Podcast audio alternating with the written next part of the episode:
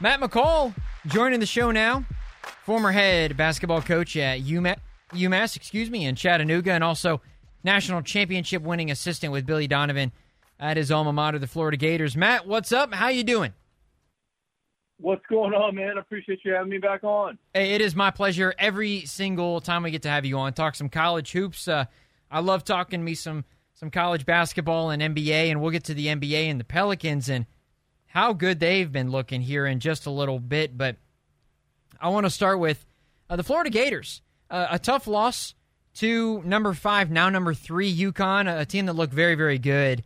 Um, looking at the overall premise of this game, though, was this one of those that, and I don't know if Todd Golden, if this was already really on the schedule before Todd Golden came in, or if this is something he planned himself. Is this one of those games that is more of a measuring stick for the Gators to see where you're at compared to a team like UConn, who is number five in the country at that point? You know, a team that's capable of being top five, top three. Well, I think last week we talked about it a little bit, right? You know, in terms of like leading up to the game and how good UConn is. Uh, you know, Danny Hurley and just his poise on the sidelines uh, is very reminiscent of when he was at Rhode Island the first year that I entered the league at UMass. He knew his team was really good, and he didn't have to try to will his team to victory. So I think for Gator fans, I, I think, you know, that team was really, really good. So I think you have to put that into context in terms of just how good UConn is. Um, but I think the game was scheduled way in advance uh, before Coach Golden got there. But it was a good test, and you know we're inching towards league play come January. We're yeah. inching towards you know the SEC and uh, league play. And hey, this is where we're at. This is this is our body of work, and these are the areas that we have to get better in. But man, I, I think when you look at all the teams in college basketball who's the best team in the country right now. You could talk about Purdue. You could put UConn right there next to them just because of their body of work. And they went out to the PK80 out in Portland and what they did. So, um, you know, I, you know, I think that as Florida goes here, they get a big game tomorrow in Tampa versus Ohio U, uh, which will be another test.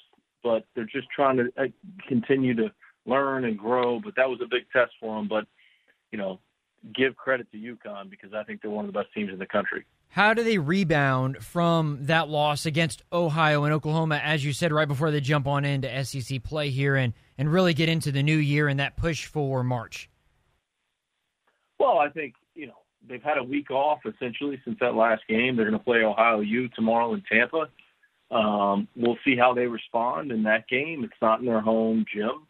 Um, down in Tampa. I, I would assume it, being in Tampa, there'll be a lot of Gator fans in the stands. So, um, I, you know, I think if you're Coach Golden, hey, we got to get healthy. Know, Kyle Lofton's kind of been in and out of the lineup a little bit. How can we get Castleton going? What are the things we got to do to get him going?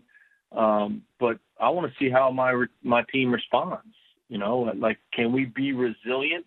You know, after you know what happened versus UConn and uh, man, we got to go out here and perform and, and grow and get better because, like I said, SEC plays right around the corner.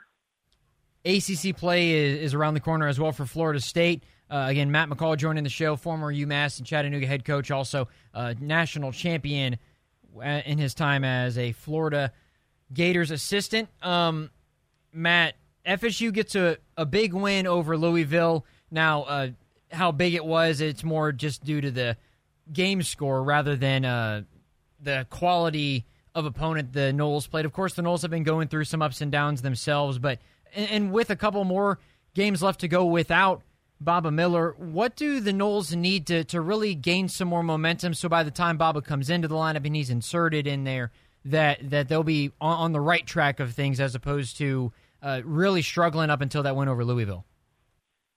Well, I think like winning is hard it's it's hard to win games, and Coach Hamilton is a terrific coach.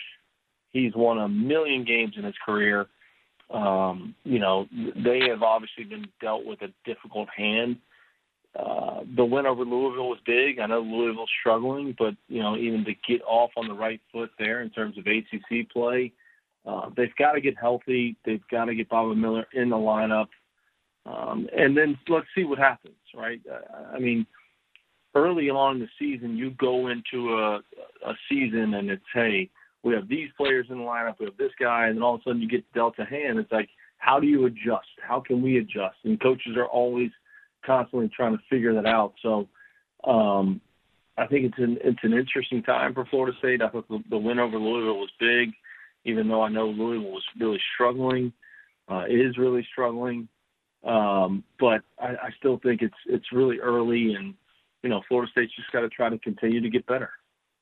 Matt McCall joining the Sports Drive now. Um, a really big win for the Alabama Crimson Tide over Houston. The Tide now inside the top five themselves.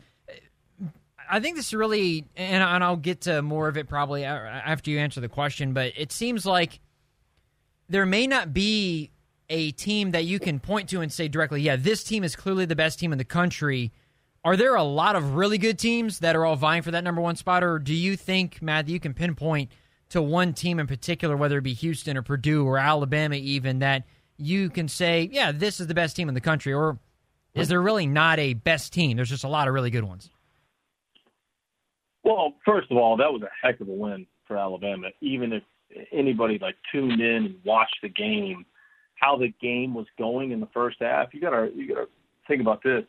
Going into the game, Alabama was ninth in the country in scoring. Ninth in the country in scoring, averaging over 80 points a game, and there were 17 points scored by both teams in the first half at the under 12 timeout. So it was a complete rock fight. And for Alabama, who plays a lot of freshmen, to withstand that and be resilient and continue to play and continue to compete, compete versus a Houston team that's older, experienced. They've had some guys that are coming off injuries from last year, but you look how good Houston was in the first half defensively, and Alabama just kept playing, kept playing, kept playing. I think it's more of a test of just the parity in college basketball. Mm. I think I don't know if there's a team that's above everybody else.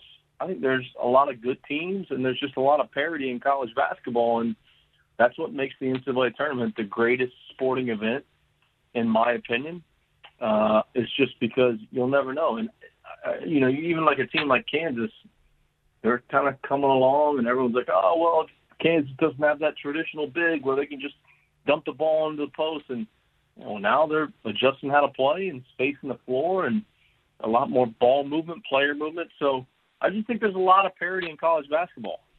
Yeah, and, and, and to that point, it, it, makes the NCAA tournament great. It makes the conference tournaments great, as if they, you know, they already are great, but it elevates that where we get into you know bracketology time where Joe Lunardi's already got some bracketology coming out on ESPN.com and, and you got the KenPom rankings and all that stuff as well. Uh, it, it, brings a lot of intrigue, I think, to college basketball, even at this point of the year where we're seeing some high quality matchups, whether it be the cross conference challenges or uh, the classics that are played over Thanksgiving and all that stuff leading into conference play. You know, having a lot of parity, I think, enhances college basketball even more than you know what it is already, which is a spectacular sport. In a way, I kind of like it to the, the way that the tournament is, particularly with the World Cup being on now too. Matt, I don't know if this is a bad comparison or if you could see it that way. There's been some parity in the World Cup as well, where it means so much to whether it be the nations or whether it be the schools in college basketball.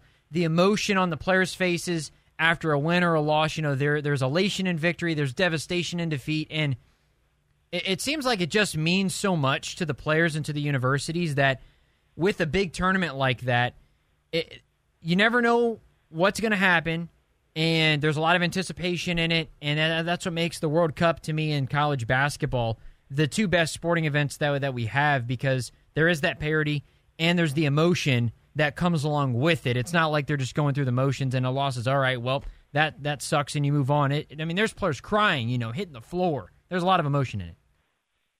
There's so much emotion, and even in like college football, hey, you know, right now, you know, right, these are the four teams they're going to play for a national championship. Well, in college basketball, it's not it's not like that. And like, look at a team like St. Peter's last season; they make a run all the way to the Elite Eight, and it's who is playing the best basketball at that given point on that given night. And unlike football, we've talked about this before on this show. Mm-hmm.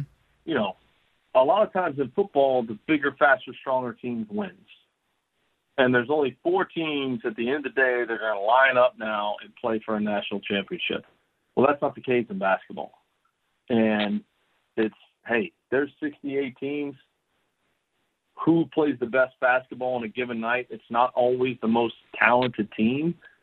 It's a team that, that plays the best. And that three point line is the greatest equalizer out there. So, it just makes it an unbelievable sport. So many storylines, and you know, we talk all the time too about hey, the Power Fives. How can we get more teams in the NCAA tournament? And those mid-major teams are really good too, and that's what makes the tournament so special. Yeah, they definitely are. Again, Matt McCall joining the Sports Drive now here on ESPN Pensacola. Transitioning over to the NBA, we got some good games on tonight. Warriors, Bucks, Lakers, and Celtics. That that rivalry, of course, on uh, both those games on TNT. The Pelicans also in action, and and I was talking to you a little bit before he came on the air, Matt. I, I don't think at all that I would have thought on December thirteenth that the New Orleans Pelicans would be the number one seed in the Western Conference on a seven game win streak. They won nine out of their last ten. Zion coming back and reminding people, I think, how good of a player he actually is. Uh, maybe even playing his way into the MVP race. I, I mean, I, first of all, how he's handled himself too. And I know he had the monster dunk against the Phoenix Suns, and everyone was like, "Oh, you know, he shouldn't have done that." And it kind of escalated into a little pushing and shoving. But and a lot of people wrote him off, and they wrote him off because hey, he's overweight or this or set out last year. Can, can he sustain this? Talk about the character of him for a second right? I mean, yeah. he's the best player on the team, and he's got really good pieces around him in Brandon Ingram and, and CJ McCollum. I mean, take nothing away from those two guys. And I know we've talked about Brandon Ingram on the show before, but and Zion Williamson has dealt with a lot in his career and even his NBA career. He's not healthy, he's overweight, this, that, and the other, and he just goes out there and competes at such a high level. I think it's a credit to him. I think there's no question when you look at the Western Conference, you know the Phoenix Suns are obviously terrific. Um, you got to put them up there. Um, the Lakers are still trying to figure it out. The Warriors, you can never write them off, but I don't think there's a clear-cut favorite. And I think the Pelicans are playing at a high, high level. You got Zion's averaging 25, Brandon Ingram's getting 20, CJ McCollum's getting 17 and a half and then there's just really, really good players around them, like Larry Nance Jr. I mean, there's just so many pieces. Man, I, I think it's a wide open race, but I just want to give Zion credit because of what he's dealt with, what he's dealt with with the media, and he's maintained that character, and he's playing like one of the best players in the league.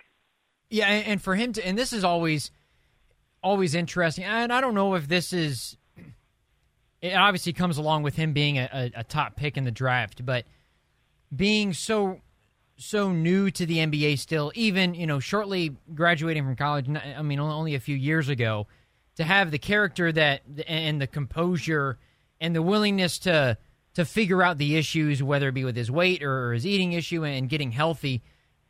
I I, I want to second what what you said. It's really incredible for a guy that there's guys who are you know 30 35 years old who still have character issues and the way that they handle things and the media and yeah. criticism and all that so and, and i mean it, it, goes to show you the the type of a guy that is and, and even still it, sounds like you know not just him but even brandon ingram the way that he handles himself off off the floor oh it, se- it seems like this group and you've talked about brandon ingram before too on the show but it seems like this not only is a tight knit group but they've got willie green as the head coach who is is a former player, a little bit younger, a guy that can relate to the players well. I mean, they, they've got a really good thing going for them in New Orleans.